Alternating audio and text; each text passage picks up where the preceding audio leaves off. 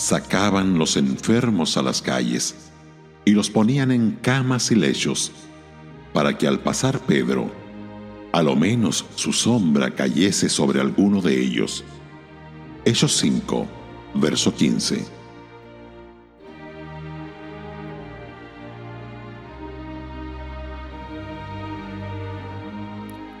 El pueblo reconocía que el ministerio de Pedro era un ministerio de poder. A donde quiera que iba, los enfermos eran sanados. No es de extrañar que la multitud deseara cobijarse bajo su sombra. El apóstol ejercía una tremenda influencia. Cada uno de nosotros proyecta una sombra. Inevitablemente influenciamos las vidas de aquellos con quienes estamos en contacto. Eh, Herman Melville escribió, no podemos vivir solamente para nosotros mismos. Nuestras vidas están relacionadas por miles de hilos invisibles y a través de estas fibras compasivas, nuestras acciones van como causas y regresan como efectos. Estás escribiendo un evangelio, un capítulo cada día, por los hechos que tú haces, por las palabras que dices. Los hombres leen lo que escribes. Si es desleal o sincero, di, según tú, ¿qué es el evangelio?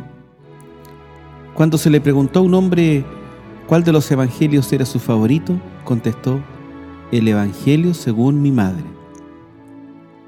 Y Juan Wesley dijo una vez, he aprendido más del cristianismo por medio de mi madre que por todos los teólogos de Inglaterra.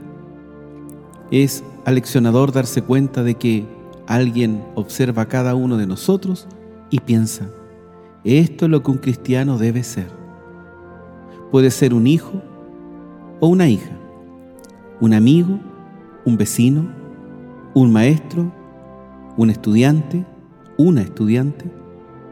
Tú eres su héroe, su modelo, su ideal. Te observa más de cerca de lo que piensas. Tu vida de negocios, tu vida de iglesia, tu vida de familia, tu vida de oración, tu comunión. Todos estos fijan el modelo que será alguna vez imitado. Deseará que tu sombra lo cubra.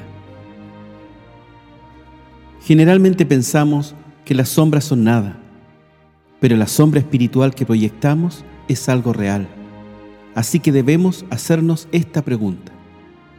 Cuando en el último gran recuento, aquellos que he conocido deben partir, este toque mío fugaz y diminuto, ¿habrá añadido gozo o pesar?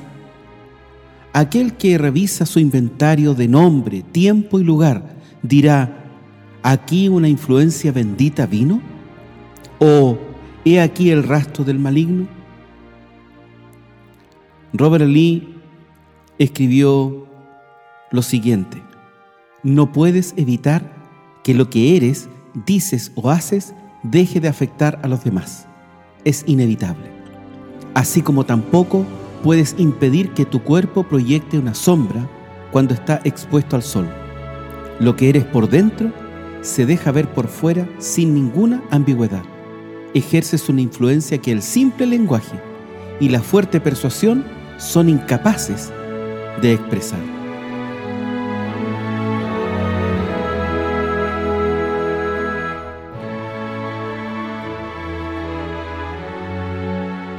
Radio Gracia y Paz, acompañándote cada día.